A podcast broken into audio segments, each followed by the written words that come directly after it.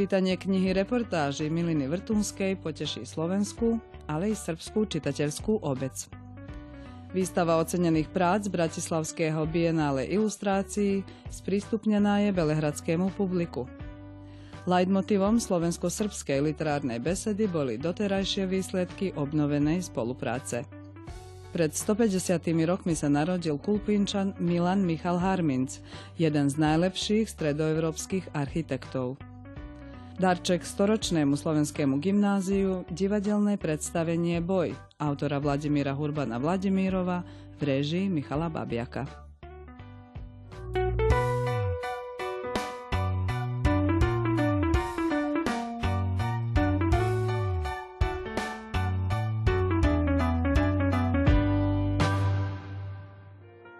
Zriedkaví a liečiví sú ľudia, v habituse ktorých sa eklekticky snúbia spisovatelia.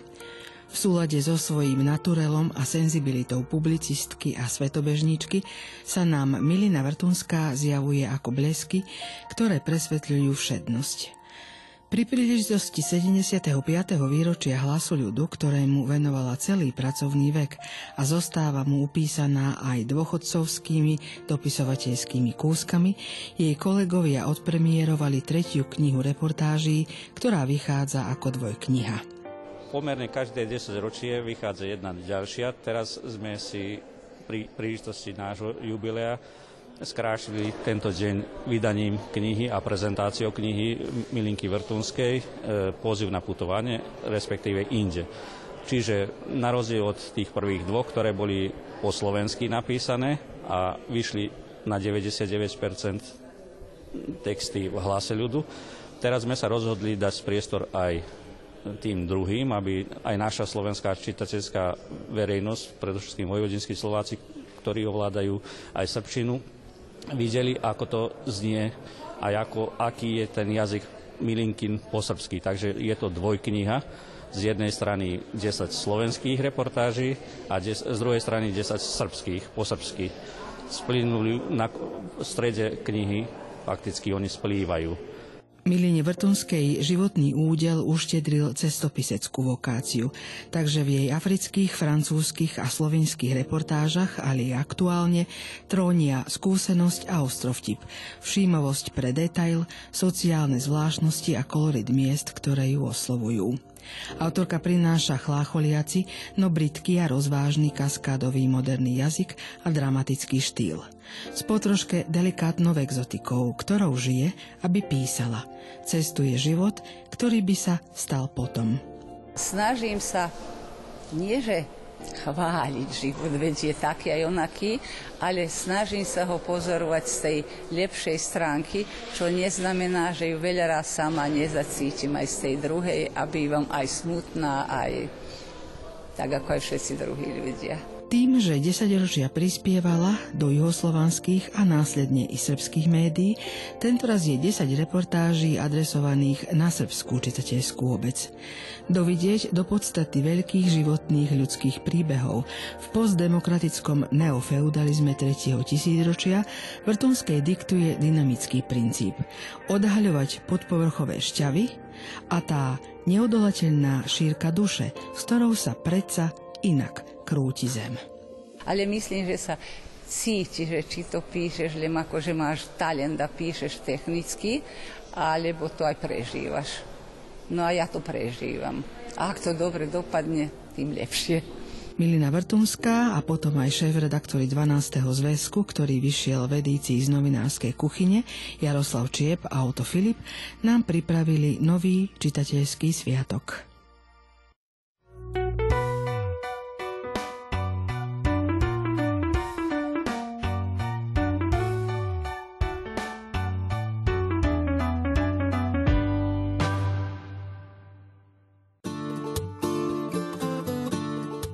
Posledný septembrový deň sa v Belehradskom starom meste v konaku knegyne Ľubice na Kosančičovom venci konala slávnostná vernisáž výstavy Bratislavskej Bibiany na krídlach fantázie. Zbierka vystavených krezieb pozostáva z tých ocenených na Bienále ilustrácií Bratislava v období rokov 1967-2017. Bibiana, Medzinárodný dom umenia pre deti so sídlom v Bratislave, formoval sa ako samostatný priestor pre bohaté a pestré aktivity detí. Postupne sa činnosť Bibiany rozširovala a tak sa stala modernou inštitúciou, ktorá podporuje rozvoj profesionálneho umenia pre deti v bohatom spektre žánrov a druhov. Táto výstava je výber z toho všetkého počas tých viac ako 50 rokov Bienale ilustrácií. V podstate sú tri kategórie tejto výstavy. Jedna, jedna časť je venovaná nositeľom Grand Prix, to znamená tým, ktorí dostali najvyššie ocenenie na Bienale ilustrácií. Potom je tu veľká kolekcia slovenských ilustrátorov ocenených na Bienále. A tretia kolekcia je cena detskej poroty, ktorá je najmladšia. Z tohoto tá funguje asi 15 ročníkov. Tam vyslovene rozhodujú deti, ktoré rozhodnú o tom, čo sa im páči, čo sa im nepáči. Nakoniec svedčí o tom ten výber tu.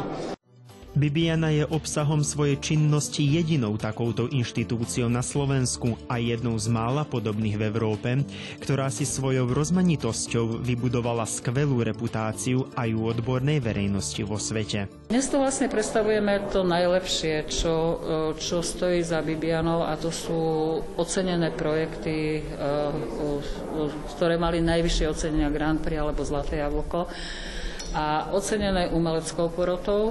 Vlastne sú tu nielen európske, ale aj svetové diela ktoré nás uvádzajú do fantázie detských rozprávok. Už niekoľko rokov oceňuje aj diela, ktoré vyberá detská porota.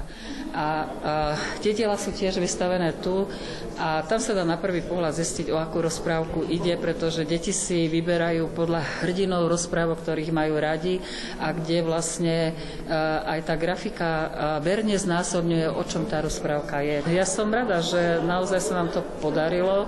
My s Bibianou, ktorá je vlastne nositeľom tejto výstavy, spolupracujeme ako ambasáda už dlhé roky a e, vlastne sa stretávame pravidelne na knižných veľtrhoch e, v Novom Sade a v Belehrade. Bibiana sa vlastne dlhodobo venuje aj slovenskej menšine vo Vojvodine.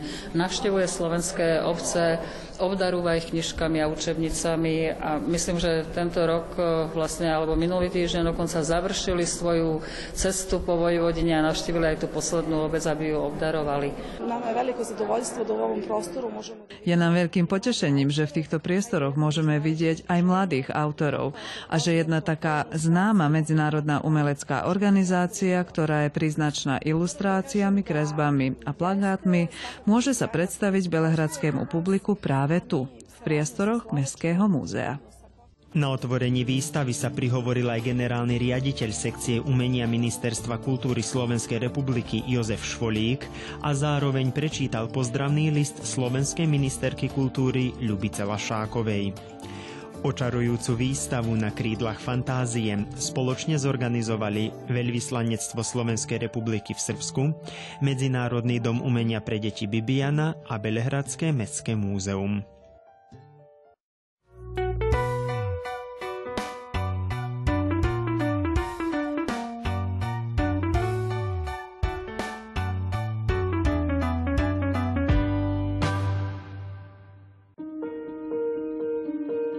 Slovensko-srbské kultúrne a spoločenské vzťahy majú hlboké korene. Tiahnu od konca 14. storočia, keď sa prví Srby začali stiahovať na Slovensko. Vznik slovenských enkláv na území niekdajšieho Uhorska zintenzívnil styky oboch národov, ktoré sa rozvíjali aj v často zložitých politických, spoločenských a hospodárskych okolnostiach, najmä na základe obojstranných vzťahov spisovateľov a kultúrnych pracovníkov. Spomínanú tradíciu a vzťahy v súčasnosti intenzívne rozvíjajú spolok srbských a spolok slovenských spisovateľov. V rámci 64. Belehradského veľtrhu kníh sa literáti stretli na pôde veľvyslanectva. Leitmotivom ich besedy boli doterajšie výsledky obnovenej spolupráce. Toto podujatie je prakticky výplodom eh, dlhoročnej, povedal by som takmi 10-ročnej intenzívnej, aktívnej spolupráci medzi Beliaradom, Bratislavou, cez Mosty, Petrovci, Novom Sade. A prišlo k tomu obnovením podpísanej dohody v oktobri roku 2012, v povestnej francúzskej 7 Bederade, teda v sídle Združenia spisovateľov Srbska a odtedy máme čulú spoluprácu na tejto relácii Bratislava Bederada opačne. Spomeniem, že už 5 rokov zhruba spisovateľia zo Slovenska prichádzajú na knižný vejtr do Beliaradu a takisto e, srbskí spisovateľia sú častými hostmi na bibliotéke, ktorá aj tento rok bude 7., 8., 9., 10. novembra na Inchebe a pri tej príležitosti bude ústredným hostom Matia Bečkovič na bibliotéke. Došlo je vreme da se setimo jedni drugi. Prišiel čas, aby sme sa spametali jedni na druhých, aby sme spoznali tých najbližších a aby sme dosiahli aspoň to, čo bolo v minulosti. Častejšie sme pobudli v San Francisku, Los Angeles, či už v Sydney, Canberre, ako v Bratislave, Sofii alebo Budapešti. Mal som tú čest spoznať malú enklávu Slovákov tu na, najmä v Starej Pazove, keďže Martin prebudil a preložil moju knihu. Naše osudy sú podobné. V minulosti to bolo jasnejšie ako dnes, keď pozornosť venujeme väčším jazykom, národom a silám. Na konci sme si vedomí toho, že sme odkázaní jedni na druhých. Prekvapil som sa, čítajúc poéziu slovenských spisovateľov v preklade, koľko máme istých pojmov. Všetci Slováci, ktorých som spoznal, ma osvojili svojou skromnosťou, pobožnosťou, jednoduchosťou a čestnosťou.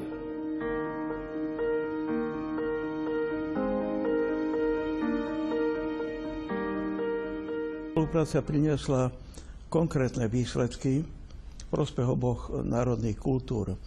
Či už v oblasti e, sprístupňovania kníh e, v srbskom jazyku preklade na slovenčiny, do slovenčiny alebo opačne. Je to už skoro 20 konkrétnych e, vydavateľských činov.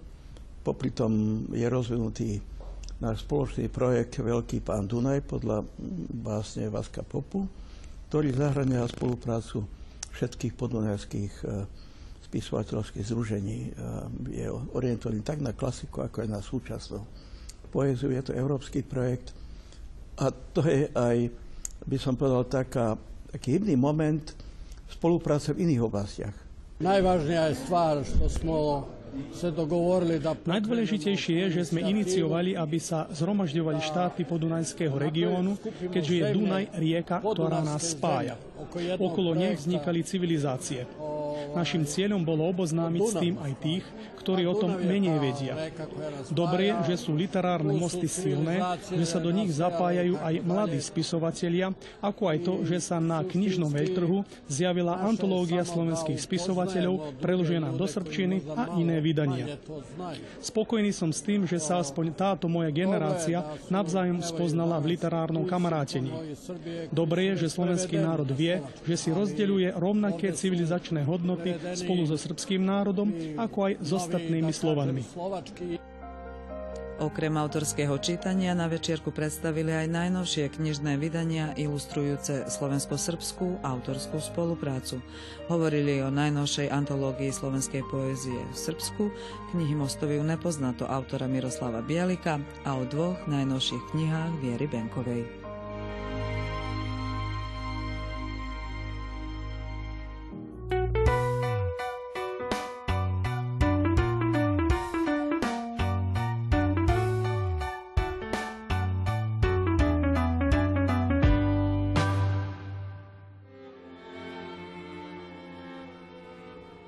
Len u nás v Kulpíne máme v kostole klietku pre dámy, alebo ako vravia Kulpínčania, pre paničke. Na to sme my Kulpínčanky boli vždy patrične hrdé. A z tejto klietky som si postupne začala všímať Miška. Roku 1885 Miško s otcom odišli do Pešti na krajinskú výstavu. Miška to zmenilo na nepoznanie. Keď sa vrátil, najprv len hovoril o tom veľkom svete, o akom ani nesníval, a potom stíchol. Mlčal a rozmýšľal. A ja som vedela, že ho strácam.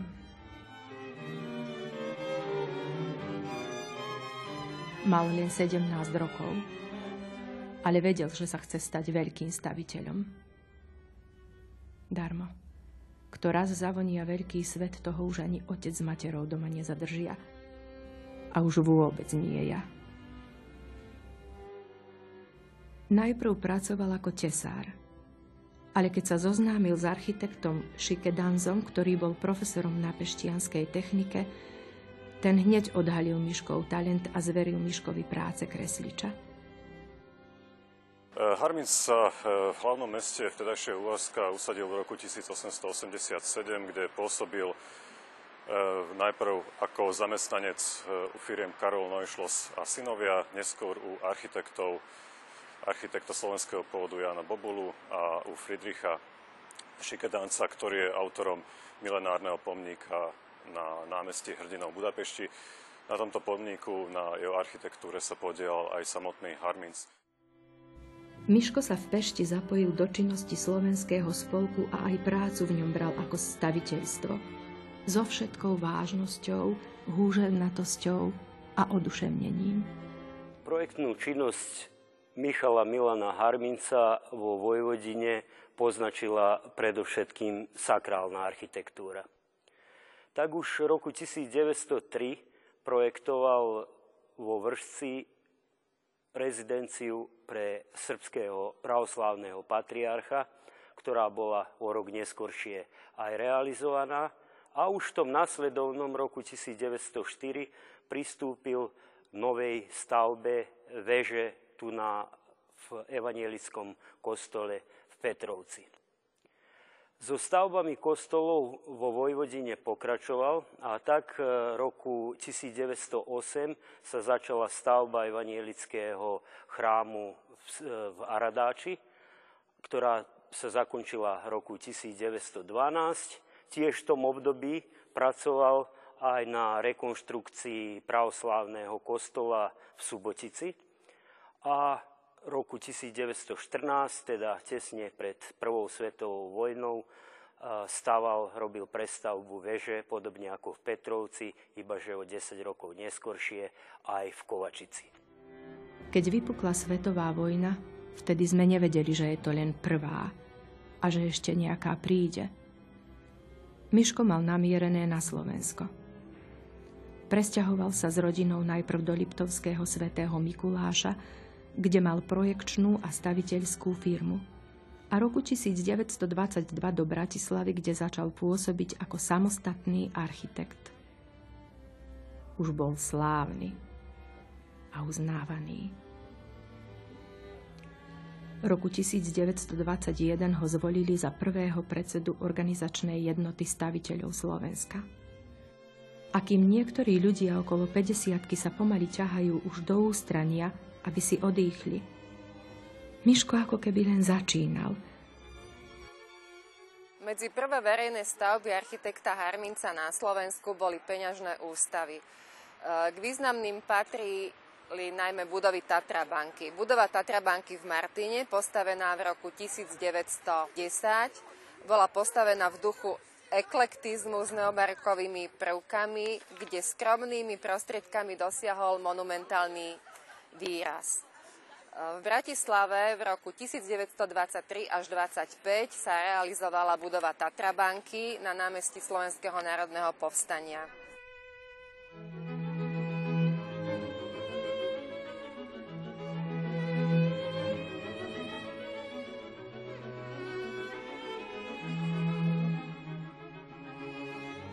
Druhej polovici 20. rokov sa výtvarný prejav architekta Harminca postupne zjednodušoval. Obdobie monumentality Harmin završuje návrhom veľkej prestavby hotelového komplexu Carlton Savoy v Bratislave v rokoch 1927-28.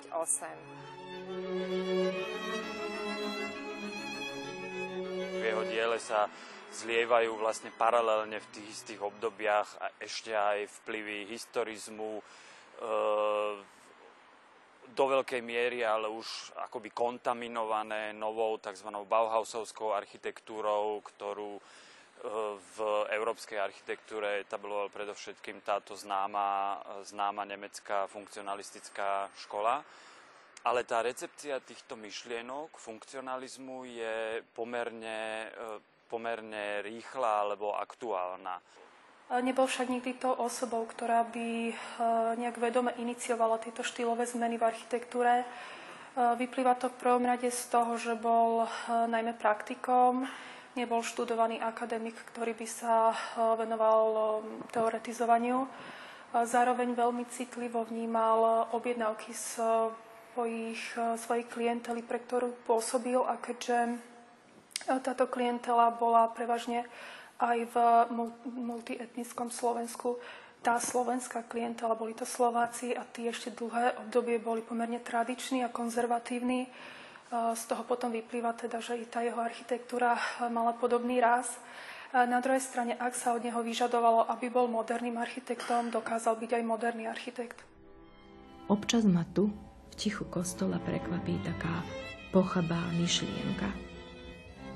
Zdá sa mi, že Miško je na chóre, že sa potajomky na mňa pozerá cez mamino zrkadielko a možno chce, aby mi zablislo svetlo z toho zrkadielka.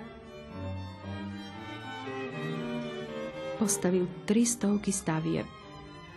Boh vie kde. Len u nás v Kúpíne nič nič po ňom nezostalo. A potom si poviem, naozaj nič nezostalo? A čo ja? Ja som zostala. V mojich spomienkách stále žije. Ale po Miškovi predsa zostala v kúpíne aj láska. Láska zostáva a žije väčšine. Láska, v ktorej žijeme a v ktorej zostávame – ktorej musíme mať plné srdce, aby sme ju mohli rozdávať.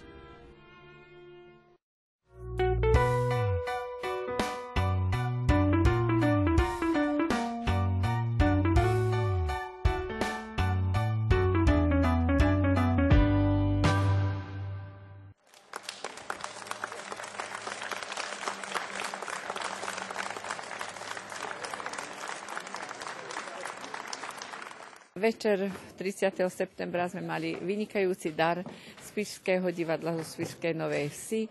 Uh, to bola hra VHV, boj v réžii nášho bývalého gymnazistu, vysokoškolského profesora Michala Babiaka.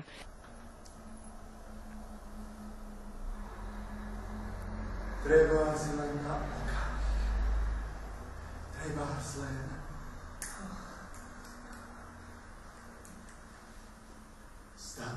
Túto hru e, Vladimír Hurban Vladimirov napísal a uverejnil v roku 1907. Znamená hneď v roku, keď e, ukončil e, štúdia venelické teológie vo Viedni a jeden rok štúdií v Bratislave. Vo Viedni jeho pobyt ja považujem za jeden z najzaujímavejších jedno z najzaujímavejších období, eh, lebo vtedy eh, mladý Hurban neuveriteľne do seba dokázal dostať, siaknúť všetky podnety, ktoré prichádzali nielen z veľkomesta, ale z veľkomestskej kultúry, z viedenskej kultúry, ktorá v tom období bola silne poznačená nastupujúcou modernou. Stretával sa, prichádzal do kontaktu s modernistickým divadlom, čítal modernistickú literatúru.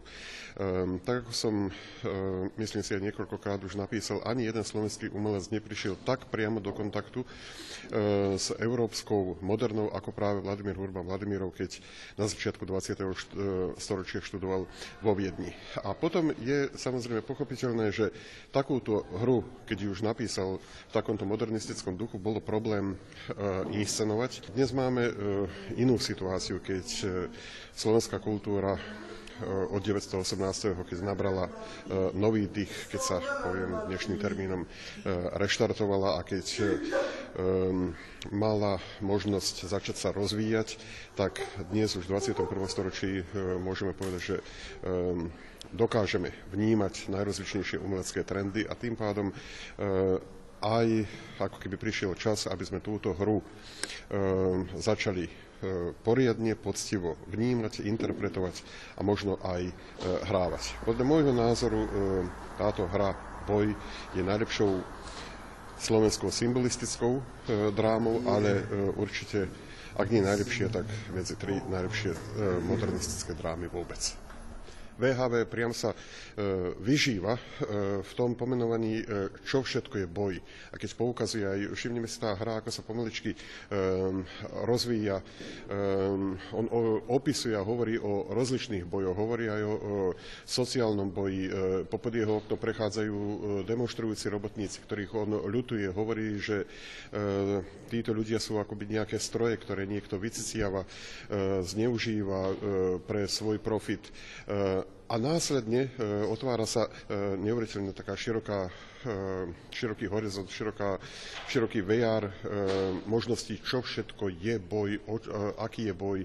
Áno, ako ste povedali, boj samým so sebou, s okolím, s predsudkami, so spoločenskými normami, na základe ktorého môže niekto zvíťaziť. Aj hlavný hrdina v tejto hre so svojou hrdinkou, so svojou manželkou, družkou, hovoria, že zvíťazili nad všetkými týmito bojmi.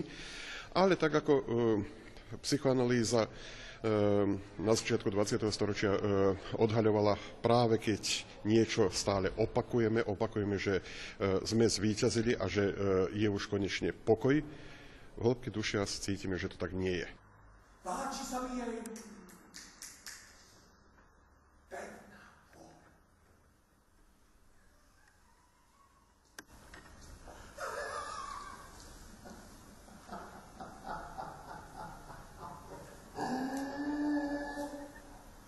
Ona sa berie do varenia.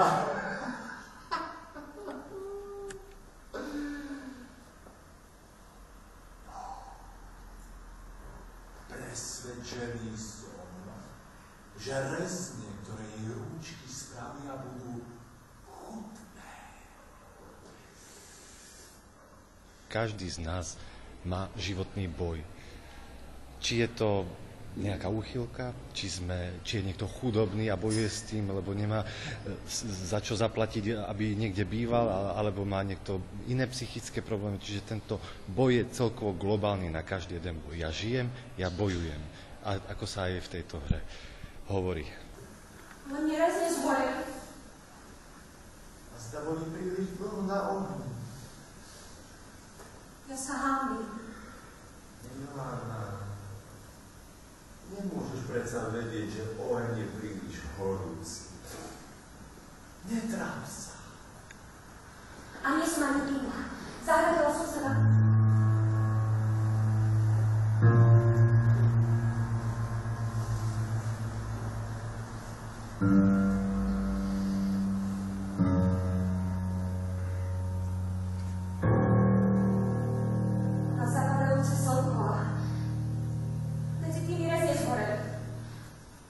Spočiatku sa mi to hralo veľmi ťažko, pretože stotožniť sa s niekým, kto prežíva takýto život a musí chápať svojho manžela a tolerovať mu to, si myslím, že je naozaj veľmi ťažké a dlho som s tým bojovala, keďže je to boj.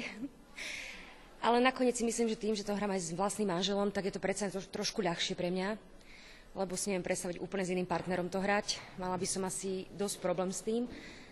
A vlastne my sme sa o tom dosť dlho aj často večer, po večeroch rozprávali, hľadali sme nejakú cestu tomu a dúfam, že sa nám ho podarilo nájsť. Teraz si užívame pokoj, sladký pokoj. Bolo boja!